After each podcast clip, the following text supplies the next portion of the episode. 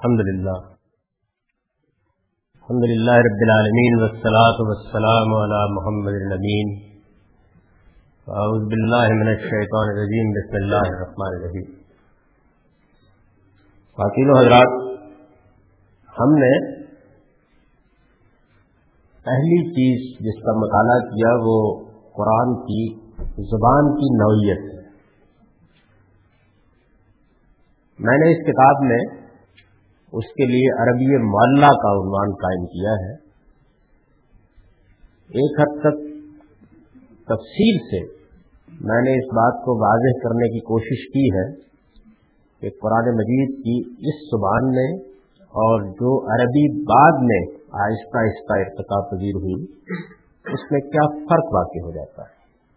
یہ بات میں نے عرض کر دی تھی کہ اس کے تمام امتیازات کا احاطہ کرنا ممکن نہیں ہے، البتہ چند وہ چیزیں جو غیر معمولی طریقے پہ اثر انداز ہوتی ہیں، ان کی طرف میں اشارہ کر رہا ہوں۔ اب ہم زبان کی عبانت کے زیر عنوان جو اصول بیان ہوا ہے، اس کا مطالعہ کریں۔ یہ عبانت کا لفظ مبین کا لفظ قرآن مجید میں بہت پڑا ہوگا، اسی کا مصدر ہے۔ یعنی وربل ناؤن ہے اس سے، عبانت۔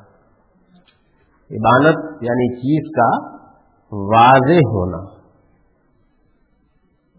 یہ جس طریقے سے ہم آپ اپنی زبان میں یہ کہتے ہیں کہ فلاں بات میں کوئی کچ پیش نہیں ہے یہ بالکل صاف ہے، اس کو سمجھنے میں کوئی دقت نہیں ہے۔ اس مفہوم کو ادا کرتا ہے، زبان کی عبادت۔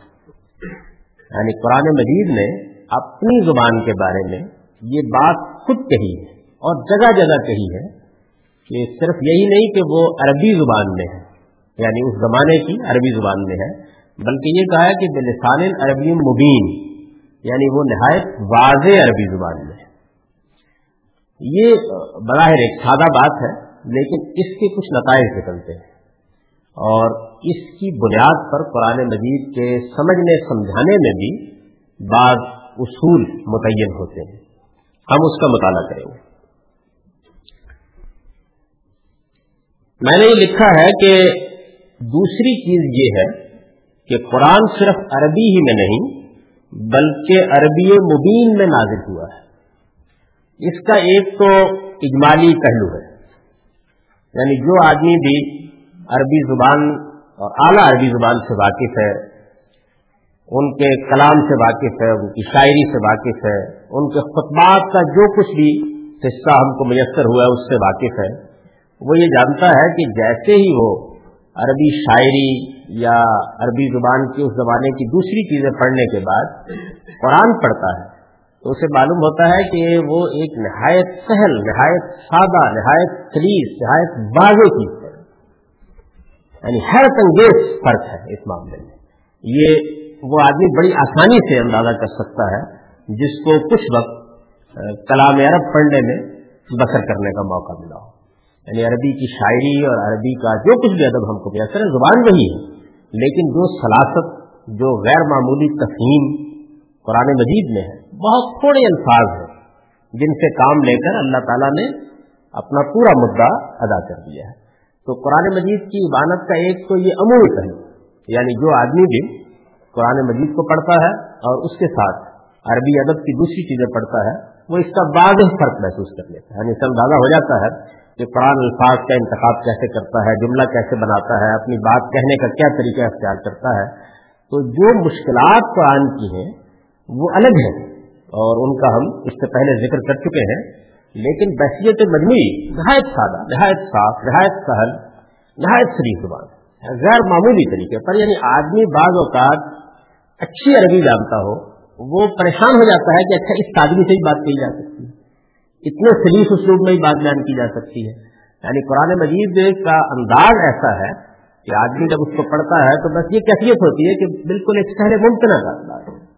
بہت ہی سادگی اور بہت ہی سراست کے ساتھ وہ اپنی بات بیان کر دیتا ہے یہ ایک عمومی چیز ہے۔ اب اس عمومی چیز کا ہم تھوڑا سا آگے بڑھ کر مطالعہ کریں گے زبان کے لحاظ سے۔ تو میں نے یہ کیا کہ دوسری چیز یہ ہے کہ قرآن صرف عربی میں نہیں بلکہ عربی مبین میں نازل ہوا ہے۔ یعنی ایک ایسی زبان میں جو نہایت واضح ہے، جس میں کوئی ایش پیش نہیں ہے۔ جس کا ہر لفظ صاف اور جس کا ہر اسلوب اپنے مخاطبین کے لیے ایک مانوس اسلوب ہے۔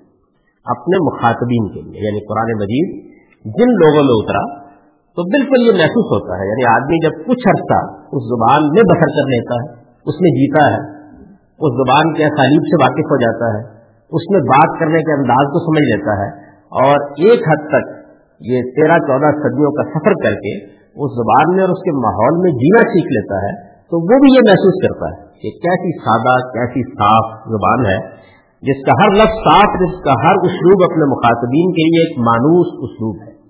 یہ بات خود قرآن نے اپنے بارے میں کہی۔ چنانچہ یہ آگے دو آیات ہیں۔ نزل روح المین اللہ کل بے کل سکون من المنظرین بلسان عربی مبین۔ تمہارے دل پر پیغمبر، اسے روح المین لے کر اترے ہیں تاکہ تم لوگوں کے لیے نظیر بنو صاف اور واضح عربی زبان میں یعنی خاص طور پر اس کو بیان کیا۔ قرآن عربی غیر یتقون۔ ایک عربی قرآن کی صورت میں جس میں کوئی ایش پیش نہیں تاکہ وہ عذاب سے بچے۔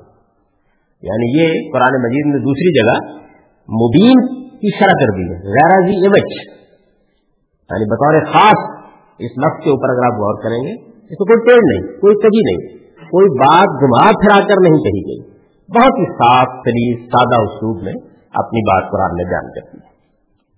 قرآن کے بارے میں یہ ایک واضح حقیقت یعنی یہ ایسی بات ہے کہ قرآن کو جو آدمی نہیں جانتا، اس سے تو گفتگو نہیں ہو سکتی، لیکن جو جانتا ہے، وہ بہت اچھی طرح اس چیز کو سمجھ لیتا ہے کہ یہ بالکل واضح چیز ہے۔ یعنی قرآن کو پڑھتے ہی آدمی کے اوپر یہ حقیقت نمایاں ہونا شروع ہو جاتی ہے، اگر وہ عربی زبان سے واقف ہے۔ اسے مانیے؟ یعنی یہ بات اگر مان لی جائے، یہ بات اگر تسلیم کر لی جائے کہ قرآن عربی مبین میں نازل ہوا ہے، بعض زبان میں نازل ہوئے جیسا کہ اس کا اپنا دعویٰ ہے، جیسے کہ اس نے خود کہا ہے۔ اسے مانیے تو اس کے لازمی نتیجے کے طور پر یہ بات تسلیم کرنا پڑتی ہے کہ قرآن کا کوئی لفظ اور کوئی اسلوب بھی اپنے مفہوم کے اعتبار سے شاد نہیں ہو سکتا۔ شاد کا مطلب یہ ہوتا ہے کہ ایسا لفظ استعمال کر لیا گیا ہے جس سے عام طور پر مخاطبین واقف نہیں یعنی قرآن مجید نے اپنی بات کہنا چاہی، ہم بڑے بڑے شعراء کا کلام پڑھتے ہیں اور دبا کا کلام پڑھتے ہیں۔ تو ہم یہ دیکھتے ہیں کہ اس میں عام زبان تو ہوتی ہی ہے، لیکن گاہے گاہے ایسے الفاظ استعمال ہو جاتے ہیں، ایسے اسالیب استعمال ہو جاتے ہیں جس سے عام طور پر زبان کے بولنے والے، لکھنے والے واقف نہیں ہوتے۔ یعنی آپ کو کوئی فرہنگ آسیہ اور کوئی نور اللغات اور کوئی فلاں اور فلاں دیکھنا پڑتی ہے۔ اور پھر آپ یہ جانتے ہیں کہ یہ کیا لفظ ہے۔ قرآن مجید کا معاملہ اس کے بالکل برخلاف اس کے اپنے مخاطبین کے لیے۔ یعنی ہماری مشکلات اس لیے ہے کہ ہم اس کے براہ راست مخاطبین نہیں ہمیں تو وہاں تک پہنچنا ہوتا ہے۔ اس لیے ظاہر ہے کہ یہ سارے مراحل طے کرنا پڑتے ہیں۔ اس کا یہ مطلب نہیں ہے کہ ایک آدمی شدھ عربی جانے دو چار چیزیں پڑھے اور پھر یہ کہے کہ قرآن مجید اگر اتنا سہل اتنا سریس ہے تو پھر میری سمجھ میں کوئی نہیں یعنی آدمی کو ریاض کر کے پہلے اس جگہ پہنچنا چاہیے کہ وہ اس زمانے کی زبان میں جینا سیکھے، اس زمانے کی زبان کا ذوق آشنا ہو جائے تو پھر وہ یہ محسوس کرتا ہے۔ اس سے جو بات نکلتی ہے وہ یہ ہے کہ قرآن کا کوئی لفظ اور کوئی اسلوب بھی اپنے مفہوم کے اعتبار سے شاز نہیں ہو سکتا یعنی اجنبی نہیں ہوتا۔ ایسا نہیں ہوتا کہ ایک لفظ استعمال کر لیا گیا ہے، یہ ایک اسلوب اختیار کر لیا گیا ہے اور لوگ اسے واقف نہیں۔ اس پر مجھے تھوڑی سی گفتگو کرتی یعنی یہ جو بات کہی گئی ہے کیونکہ یہ بطور ایک اصول کے کہہ دی گئی ہے اور اس کے اوپر کچھ نتائج متفرے ہوتے ہیں یعنی کچھ چیزیں اس سے نکلتی ہیں۔ کچھ آرا پر اس سے اثر پڑتا ہے، کچھ ترجمے اس سے غلط یا صحیح قرار پاتے ہیں۔ تو اس وجہ سے اس پر مجھے تھوڑی سی گفتگو کرنی ہے۔ اور اس میں چند چیزوں کی طرف میں طالب علمانہ توجہ دلانا چاہوں گا۔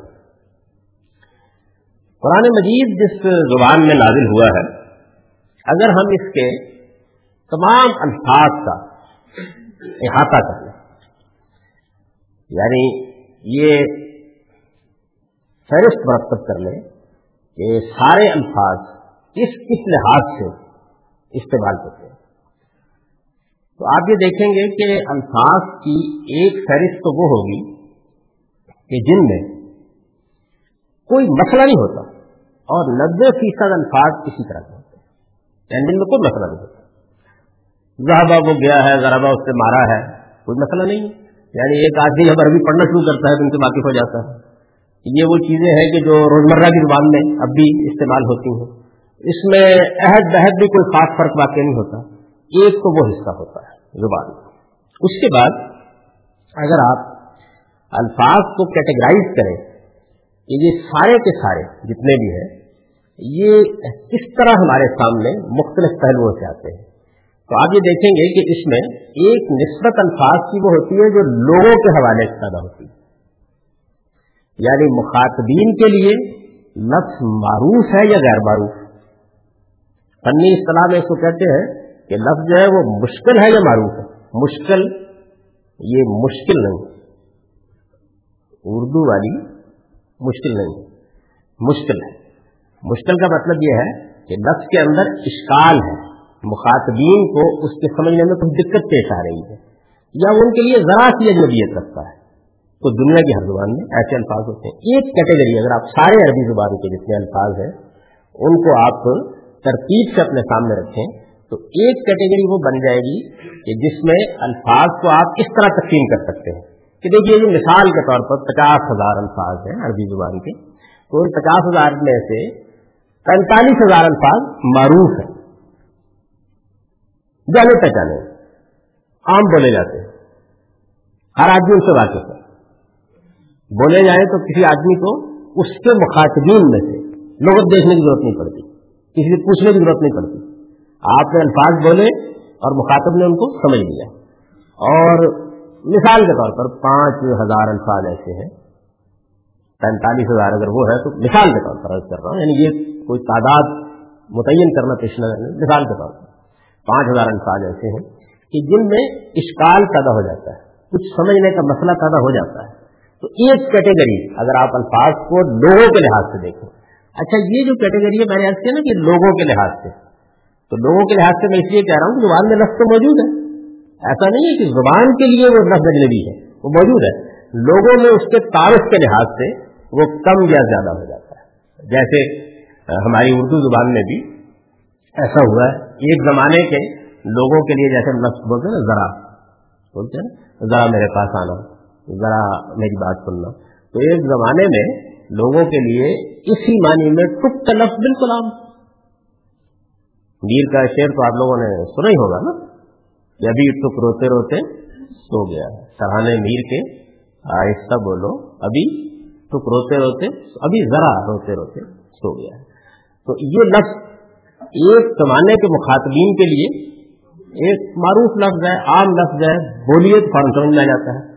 لیکن اب ہمیں اردو پڑھانے کے بعد اپنے بچوں کو جب ہم یہ میر کا شعر سناتے ہیں تو بتانا پڑتا ہے کہ ٹک کا مطلب کیا ہے۔ یہ میں یہاں واضح کر دوں کہ اس سے مراد ذرا تھوڑی سی ادبی یا بھاری برتن زبان نہیں ہے۔ یعنی لفظ معروف نہیں رہا۔ اسی مضمون کا سودا کا جو شعر عام طور پر سنایا جاتا ہے کہ سودا کے جو بالی پہ ہوا شور قیامت، خود دام ادب بولے، ابھی آنکھ لگی۔ مضمون وہی ہے، سرانے میر کے آہستہ بولو، ابھی ٹک روتے روتے سو گیا۔ وہی مضمون ہے۔ سودا کے جو بالی تھے، بالی سرانے۔ یعنی اس میں صرف کیا ہے؟ ذرا پش کو اسلوب اختیار کر لیا گیا ہے۔ الفاظ ایسے استعمال کیے گئے ہیں کہ جو الفاظ خواص استعمال کرتے ہیں۔ سودا کے جو بالی پہ ہوا شور قیامت خود دام ادب بولے۔ وہاں کہ کتنی نرمی، کتنی سلاست کتنی محبت کیسا آج تھا؟ ابھی تک روتے روتے سو گیا۔ اور یہاں یہ کہ خود دام ادب بولے، ابھی آنکھ لگی یعنی یہاں سوچ گئے جو گرد و پیش میں خود دام کھڑے تھے۔ ظاہر ہے کہ اعلیٰ حضرت سوئیں گے تو خود دام ہی ہوں گے نا۔ کوئی مورچل ہلانے کے لیے، کوئی پنکھا جھلنے کے لیے، کوئی بستر ٹھیک کرنے کے لیے، کوئی اٹھے تو جوتا پیش کرنے کے لیے، کوئی کھنکارے تو گلاس پیش کرنے کے لیے، تو خود دانے ادب بولے، ابھی آنکھ نہیں تو ایک یہ اسلوب ہے، یہ مراد نہیں ہے۔ یعنی یہ مطلب نہیں ہے کہ ایک لفظ ذرا خواص کے استعمال کا ہے یا ذرا بھاری برکم لفظ ہے، یہ مطلب نہیں۔ بلکہ کیٹیگری یہ ہے کہ ایک الفاظ ہے۔ معروف خواص میں، عوام میں معروف الفاظ ہے اور ایک میں خواص ہو یا عوام، تھوڑی سی مشکل پیدا ہوتی ہے۔ تھوڑا سا سوچنا پڑتا ہے، کیا استعمال کیا ہے؟ کیا بات ہے؟ خواص اور عوام دونوں کے لیے۔ ایک کیٹیگری زبان میں یہ بن جاتی ہے۔ اس میں میں نے کیا کہ یہ لوگوں کے حوالے سے ہوتی ہے۔ یعنی لوگ زیادہ مانوس نہیں ہوتے۔ لفظ سے کوئی مسئلہ نہیں ہوتا۔ لفظ تو زبان میں موجود ہوتا ہے۔ لوگ زیادہ اس سے واقف نہیں ہوتے۔ جیسے تک کا لفظ ہے، تو آج کل کے زمانے میں لوگ زیادہ اس سے واقف نہیں۔ یعنی یہ لوگوں کی واقفیت اور عدم واقفیت کے لحاظ سے کیٹیگری بنائی جاتی ہے۔ اچھا۔ دوسری جو کیٹیگری ہے، وہ یہ ہوتی ہے کہ بعض ایسے الفاظ ہیں کہ جو بہت سے معنی کو مشترک ہو جاتے ہیں۔ یعنی ایک ہی لفظ ہوگا اور بہت سے معنی اس میں موجود ہوں گے۔ جیسے مثال کے طور پر ابھی زبان کا لفظ این ہے۔ این کا لفظ سنا ہوگا آپ لوگ آنکھ ہے، چشمہ بھی۔ یعنی عربی میں بے تکلف۔ ایسا نہیں کہ وہ اس کے کوئی شاز مانی جس طریقے سے، معروف طریقے پر این کا لفظ آنکھ کے لیے استعمال ہوتا ہے، ایسے چشمے کے لیے استعمال ہو جاتا ہے۔ تو اس کیٹیگری کہتے ہیں مشترک اور مطمئن کی کیٹیگری ہے۔ یعنی اس کے اندر مشترک اور منفرد کی کیٹیگری ہے۔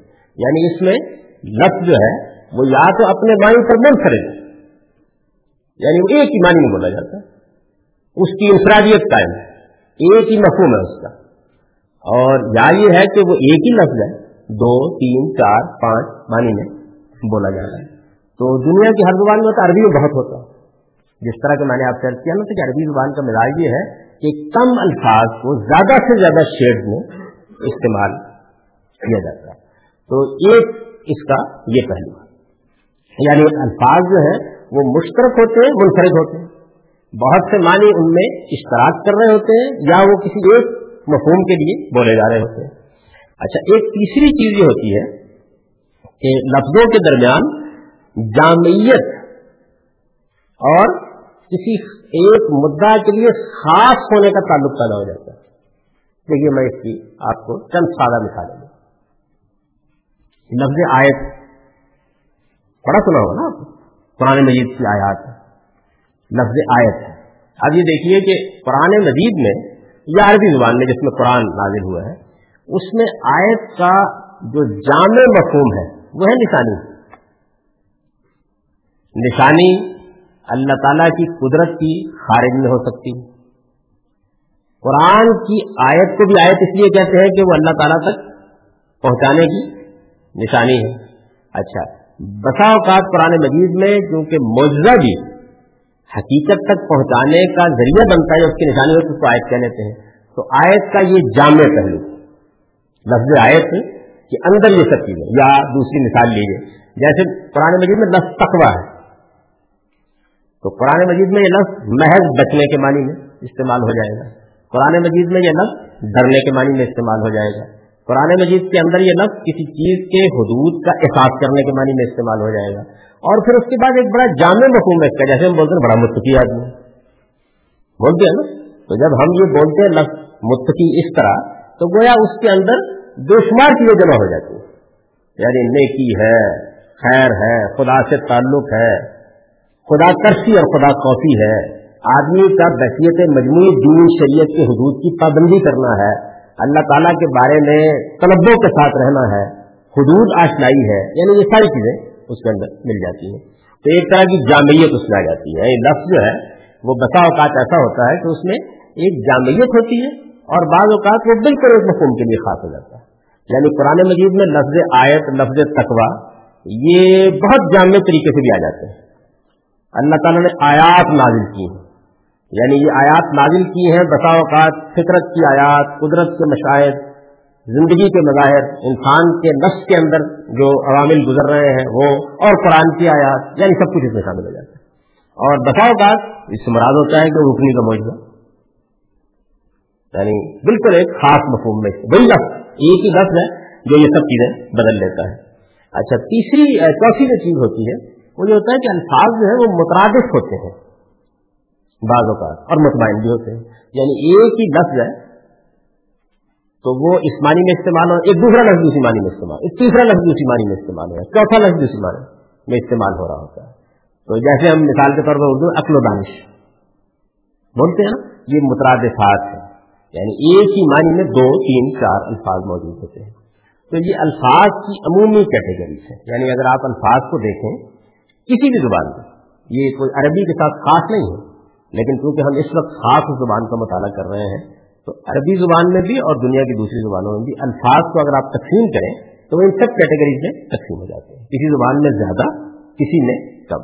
یہ بڑی بڑی کیٹیگریز ہے اور ان میں جب الفاظ تقسیم ہو جاتے ہیں، تو اس کے بعد ان کو پہچاننے میں یعنی مثال کے طور پر، ایک لفظ ہے۔ آپ بڑی اچھی طرح اس سے واقف ہیں۔ لیکن آپ یہ نہیں طے کر پا رہے کہ یہاں یہ جامع مفہوم میں ہے یا خاص مفہوم میں۔ آپ لفظ سے بہت اچھی طرح واقف ہیں۔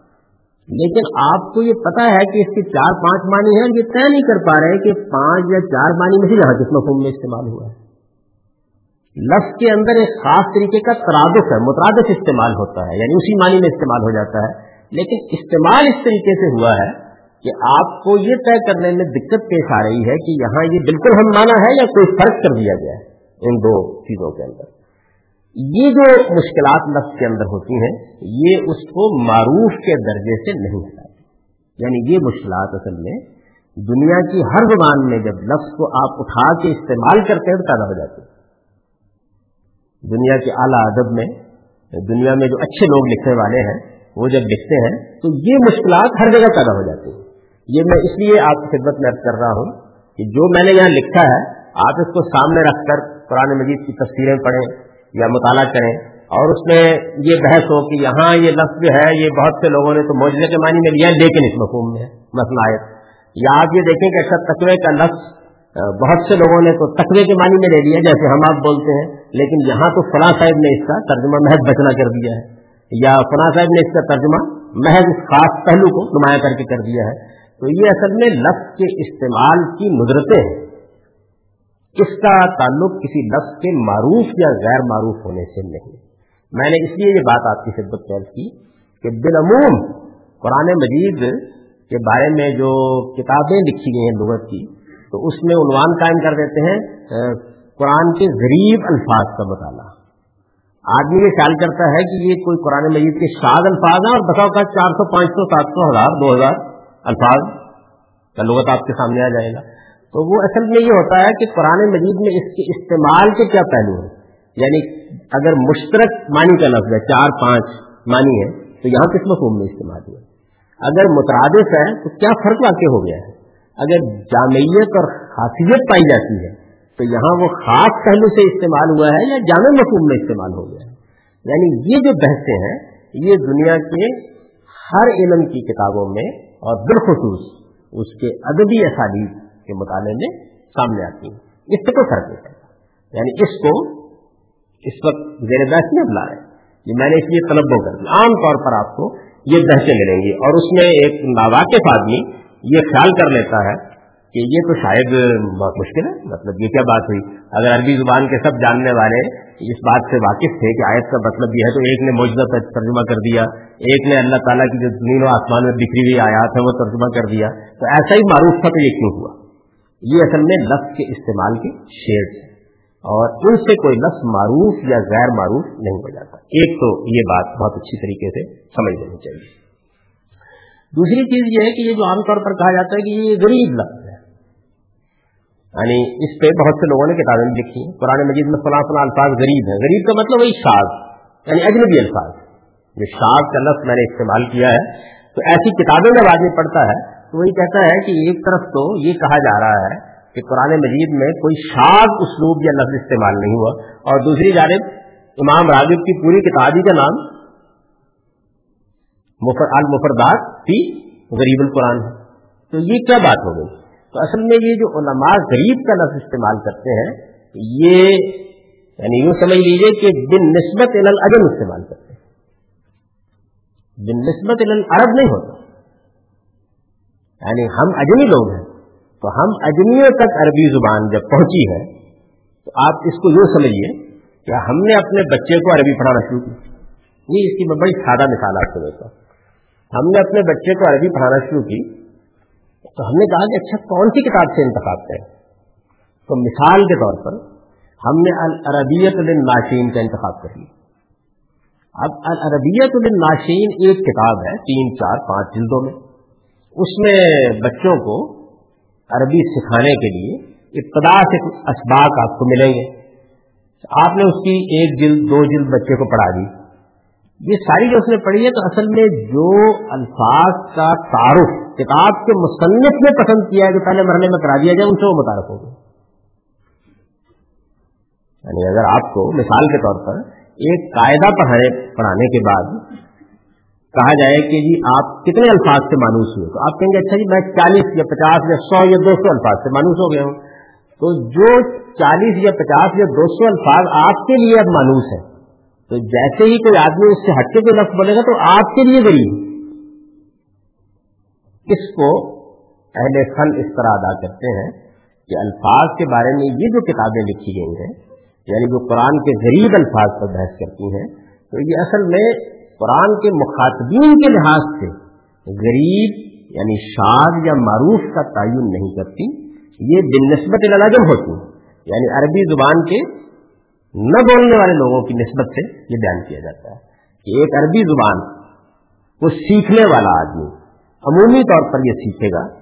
تو ظاہر ہے کہ کسی کتاب سے پڑھے گا، کوئی قاعدہ ہوگا، کوئی اس کے ریڈرس ہوں گے، کچھ گرامری کتابیں ہوں گی، تو اس کی ایک ویکیبلری بنتی ہے۔ آپ نے دیکھا ہوگا جو لوگ زبان سکھاتے ہیں، انگریزی زبان آپ سکھائیں یا کوئی بھی، تو اب یہ یعنی دو ہزار الفاظ سے پہلے مانوس کرا دیتے ہیں مثلاً ہزار الفاظ سے مانوس، یا پانچ سو الفاظ سے مانوس کرا دیتے ہیں۔ تو آدمی جیسے جیسے پڑھتا ہے، تو کیا ہوتا ہے؟ اس کے لیے کچھ الفاظ معروف ہوتے چلے جاتے ہیں اور کچھ ابھی غریب ہوتے ہیں۔ اور یہ غربت کس لحاظ سے ہوتی ہے؟ یہ آدمی کے علم کے لحاظ سے یہ اصل میں زبان کے اندر لفظ کی غربت نہیں ہے۔ اس کی زبان میں اجنبیت نہیں ہے۔ ایک انگریزی زبان اچھی بولنے جاننے والا آدمی جو ہندوستان میں پیدا ہوا، انگریزوں گھر میں پیدا ہوا اور پڑھا لکھا آدمی ہے، تو اس کے لیے وہ لفظ بالکل معروف ہے۔ لیکن ہم نے تو بچے کو ابھی پڑھائے ہیں پانچ لیڈر اور ان میں بھی نہیں آیا۔ تو اس کو بھی بہت اچھی طرح سمجھ لینا چاہیے، اس لیے کہ بعض لوگ یہ بحث اٹھا دیتے ہیں۔ درا حالانکہ اس کی حقیقت جو لوگ زبان کے سارے علم سے واقف ہے ان کے نزدیک اس سے زیادہ کچھ نہیں ہے کہ جس وقت نیا نیا ہمارا علم متعارف ہوا حجم میں یعنی ایک دور ہے پورا کا پورا، جس میں ایرانیوں نے عربی سیکھی۔ اور ان کے ہاں اس کے بڑے بڑے علماء پیدا ہوئے ہیں اور پھر انہوں نے عربی لکھنا شروع کی۔ اور اس میں لغت کے نحب کے، ادب کے بہت سے ماہرین ہوئے ہیں۔ اس وقت ایک عمومی رجحان جو عام مطالعے سے بنا، اس میں الفاظ کی غربت اور عرف میرے پیسہ گیا۔ کیونکہ یہ ضروری نہیں ہے کہ قرآن مجید کے معروفات ہی سے تعلیم شروع کی جائے، یا لوگ سب سے پہلے اسی کو سیکھیں۔ وہ تو یعنی ممکن ہے کہ روٹی، پانی، ہوا، اس طرح کی بہت سی چیزیں جو گرد و پیٹ میں بکھرے ان کو پہلے سیکھ جائیں اور قرآن مجید کے تقوا سے بھی واقف نہ ہوئے تو ان کے لیے وہ ایک طرح سے غریب ہو جاتا ہے۔ تو دو چیزوں کے بارے میں میں نے آپ کو توجہ دلائی۔ یعنی ایک یہ کہ الفاظ کے یہ جو پہلو زیر بیس آ جاتے ہیں ہمارے علمی کتابوں میں، تفسیروں میں، کہ یہ لفظ یہاں اس خاص معنی میں استعمال ہوا ہے، یا یہاں اس لفظ کا یہ جامع مفہوم پیش نظر ہے، یا اس کے اندر جو ترادف پایا جاتا ہے، ہم مانی ہونا جو اس کے اندر پایا جاتا ہے، اس میں یہ یہ پہلو ہے۔ یہ جتنی چیزیں ہیں یہ ساری کی ساری در حقیقت ادبی اپریشیشن سے لفظ کے وہاں استعمال سے متعلق ہوتی ہیں اور یہ دنیا کی ساری ادبی تحریروں میں موضوع بحث بنتی ہیں۔ یعنی یہ وہ چیز نہیں ہوتی کہ جس کی بنیاد پر یہ کہا جائے کہ یہ معروف زبان ہے یا معروف زبان یہی نہیں ہے۔ بالکل یہی صورتحال اس دوسرے پہلو میں ذہن میں رکھنی چاہیے کہ غریب کا لفظ یا شاد کا لفظ یہ اصل میں علم کے لحاظ سے استعمال ہوتا ہے۔ ایک اس کا استعمال یہ عربی زبان میں ایک لفظ شاز ہے، یہ بالکل ایک الگ بحث ہے۔ یعنی وہ قرآن مجید میں پورے اطمینان کے ساتھ کہا جا سکتا ہے کہ کوئی لفظ استعمال نہیں کوئی اسلوب استعمال نہیں ہوا۔ عربی زبان میں اس چیز کا شاز ہونا یا عربی زبان میں اس اسلوب کا شاز ہونا، یہ الگ چیز ہے۔ اور پانچ جماعت پڑھے ہوئے بچے کے لیے اردو زبان کے ایک لفظ کا غریب ہونا، دس جماعت پڑھے کے لیے غریب ہونا، آج کل کی اردو سیکھنے والوں کے لیے غریب ہونا۔ یعنی یہاں پہ یہ کہ ساری اردو زبان غریب ہو گئی۔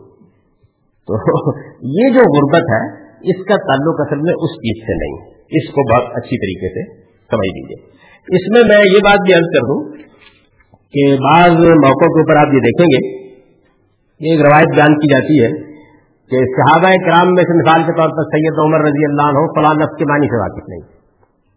جیسے قرآن مجید میں وہ ہے نا کہ قرآن مجید کی سورہ ابس میں ہے۔ فاتحتم و ابا، یہ عربی کا ابا ہے۔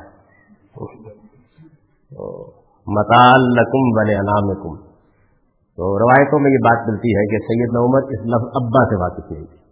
یا مثال کے طور پر اس طرح کے بات کس سے آپ کہیں پڑھیں گے اور ہمارے یہاں بھی لوگ ان کو نقل کر دیتے ہیں کہ شاہ کرام کو یہ پتہ نہیں تھا کہ لفظ خاطر کیا ہوتا ہے۔ خاطر استعمال آتے یعنی قرآن بڑا بڑا پڑا ہے اس لفظ کو۔ یہ میں بیمانی روایت ہے، کوئی حقیقت نہیں۔ یعنی یہ لوگوں کے اندر شہرت تو بہت آ گئی، لیکن جب ہم ان کو روایت اور درائت دونوں اعتبارات سے دیکھتے ہیں، تو یہ محض کہانی ہے عربی زبان کے بارے میں بعض باتیں ایسی مشہور ہو گئی ہوئی ہیں، اور وہ قرآن کے حوالے سے بھی۔ جن کی کوئی حقیقت نہیں یعنی جب آدمی ان عام قسم کی کہانی اور قصوں سے اوپر اٹھ کر اس زبان کا علم حاصل کرتا ہے، اور پھر یہ دیکھتا ہے کہ اس میں کیا چیزیں معروف ہیں اور کیا شاد ہیں، تو اس کے سامنے ایک دوسری دنیا نمودار ہو جاتی ہے۔ میں نے یہ اس لیے آپ کو متنوع کیا کہ عام طور پر جب یہ بات ہم لوگوں سے سننے کے بعد لوگ کہتے ہیں کہ مفردات امام راغب یہ تو ہے ہی، غریب الفاظ کے مجموعہ۔ اور غریب الفاظ بھی کتنے ہیں؟ یعنی قرآن کے سارے ہی کم ہوئے دیکھیں، اس کو اٹھا تو اس کا مطلب یہ نہیں ہوتا۔ اسی طریقے سے دوسرے پہلو کے بارے میں بھی میں نے آپ کو توجہ دلائی۔ یہ واضح ہو گیا، تو اب دیکھیے ذرا اس عبارت کو۔ قرآن کے بارے میں یہ ایک واضح حقیقت ہے اسے مانیے۔ تو اس کے لازمی نتیجے کے طور پر یہ بات تسلیم کرنا پڑتی ہے کہ قرآن کا کوئی لفظ اور کوئی اسلوب بھی اپنے مفہوم کے اعتبار سے شاد نہیں ہو سکتا۔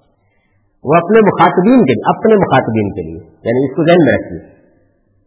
میرے علم کی کمی کی وجہ سے ایک چیز میرے لیے غریب ہو سکتی ہے۔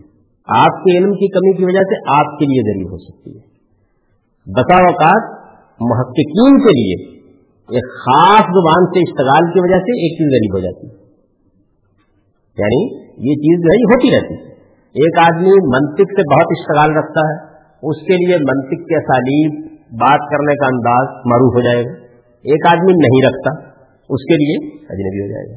ایک آدمی طب کا علم پڑے ہوئے ہے، ہمارے ہاں ڈاکٹر ہے۔ آپ دیکھیں، بعض بے شمار الفاظ، بے تکلف بولتا ہے بیماریوں کے بارے میں، دواؤں کے بارے میں اور کبھی یہ بھی خیال نہیں کرتا کہ مخاطب نے تو ایم بی بی ایس نہیں کیا یعنی یہ نہیں دیکھتا۔ بولتا چلا جاتا ہے۔ اچھا۔ پھر یہ ہے کہ مخاطب یا تو اپنی جہالت کا اعتراف کرے۔ یہ ذرا مشکل کام ہے۔ آسان تھوڑی ہوتا ہے۔ یعنی اگر آدمی جہالت کا اعتراف آسانی سے کر لے، تو کیا کہنے ہیں اب یہ میرے سامنے کوئی ڈاکٹر لوگ بیٹھے ہوئے ہیں روح سکن کسی کی طرف ہو تو روح سے یعنی میرا مدعا صرف یہ ہے کہ بات سمجھاؤں آپ کو۔ تو ایسا ہوتا ہے بسا اوقات کہ ایک فن کے ماہرین کے لیے وہ معروف چیزیں ہوتی ہیں اور ایک دوسرے آدمی کے لیے وہی چیزیں غریب ہو جاتی ہیں۔ یہ غربت یا یہ شروع یہ زبان کی غربت اس کا شروع نہیں ہوتا۔ بتانا یہ مقصود ہے آپ کو۔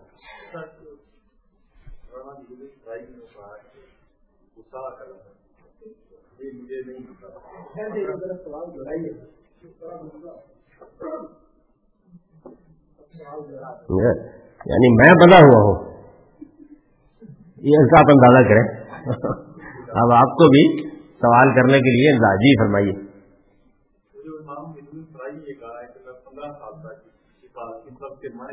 پینتالیس سال. جی ہاں. نہیں. یہ اس کا یہ مطلب نہیں ہے. اس کا مطلب یہ ہے وہی جو میں نے ابھی آپ کو اسی لیے میں نے یہ ساری گفتگو کی. اس کا مطلب یہ ہے کہ جن محققین نے اجمی محققین ہے نا یعنی قرآن مجید کی زبان پر جن لوگوں نے کام کیا ہے، وہ قریش کے عرب نہیں ہے اجمی محققین ہے انہوں نے ایک لفظ کی تحقیق میں کوتاہی کی ہے۔ تو کیا ہوا؟ وہ علم کے لحاظ سے ساز ہو گیا یعنی مثال کے طور پر، اس کا لفظ میں نے آپ کو بتایا نا، تو بہت سے محققین یہ نہیں سمجھ پائے کہ یہ لفظ کیا ہے۔ کیوں نہیں سمجھ پائے؟ وجہ کیا ہے؟ وجہ صرف یہ ہے کہ آدمی تحقیق اس وقت کرتا ہے جب اس کو مسئلہ درپیش ہو جائے۔ نہ ہو تو کون کرتا یعنی آدمی کا ذہنی توازن ہی خراب ہو جائے تب تحقیق کرے کوئی مسئلہ پیدا ہوتا ہے۔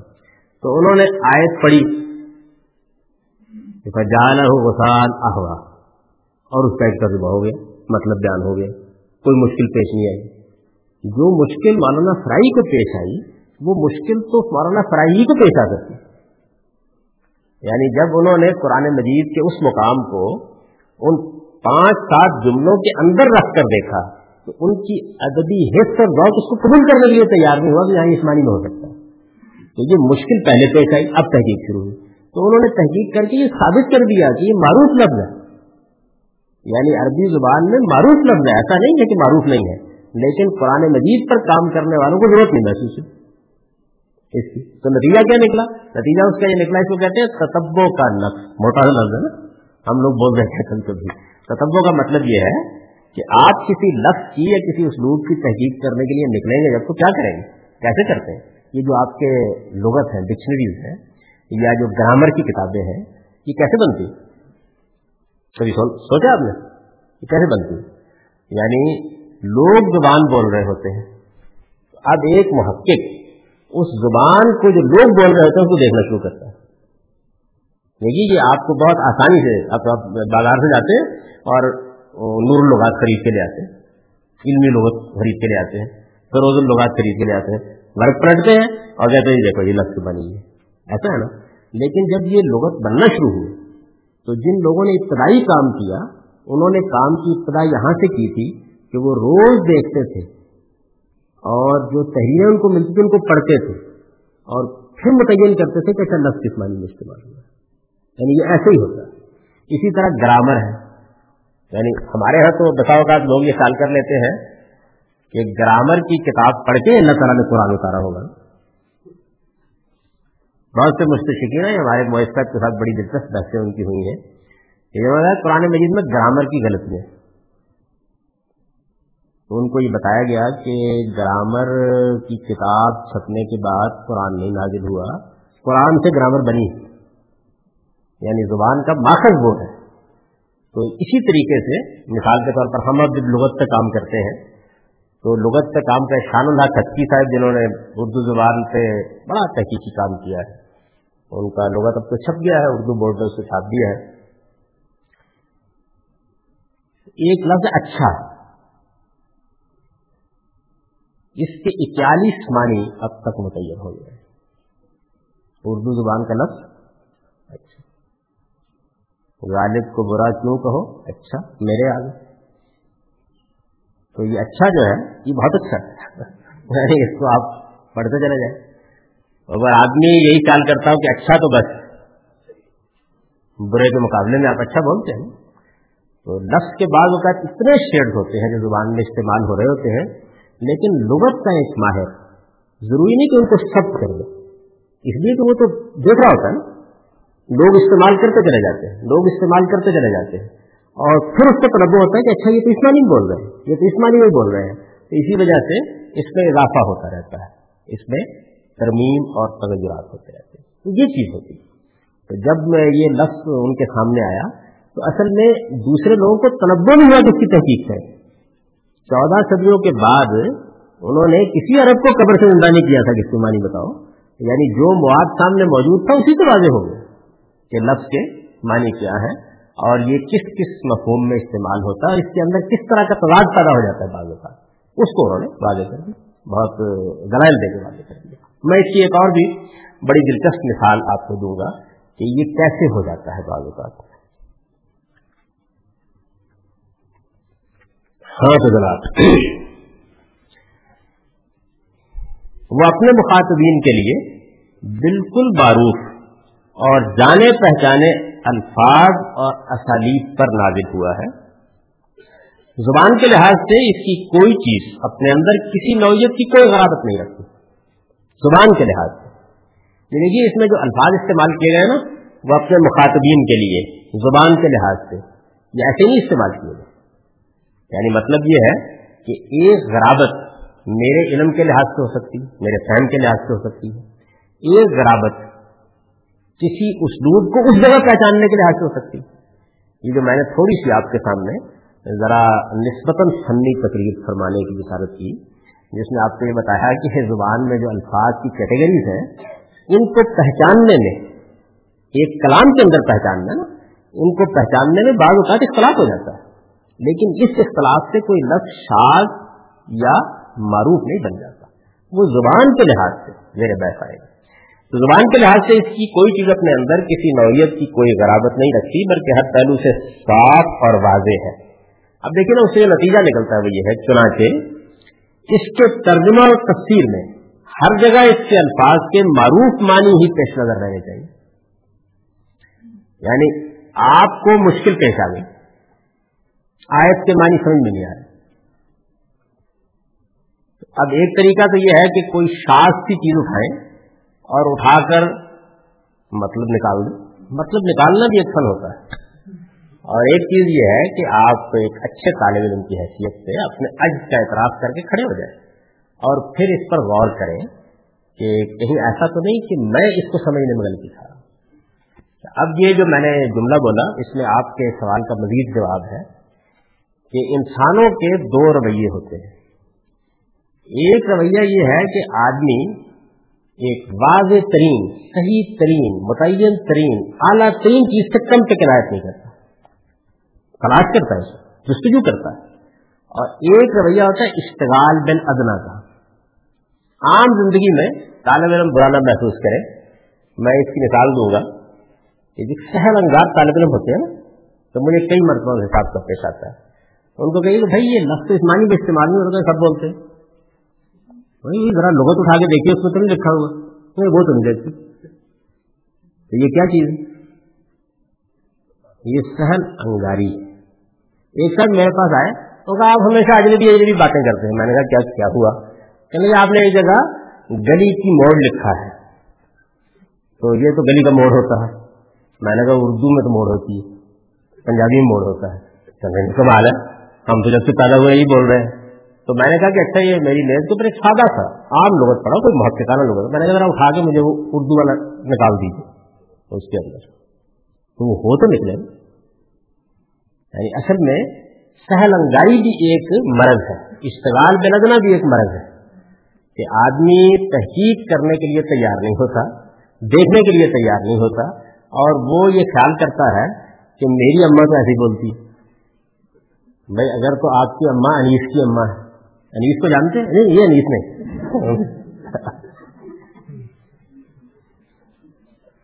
یہ وہ انیس ہے، انیس ٹھیس نہ لگ جائے آپ تینوں کو۔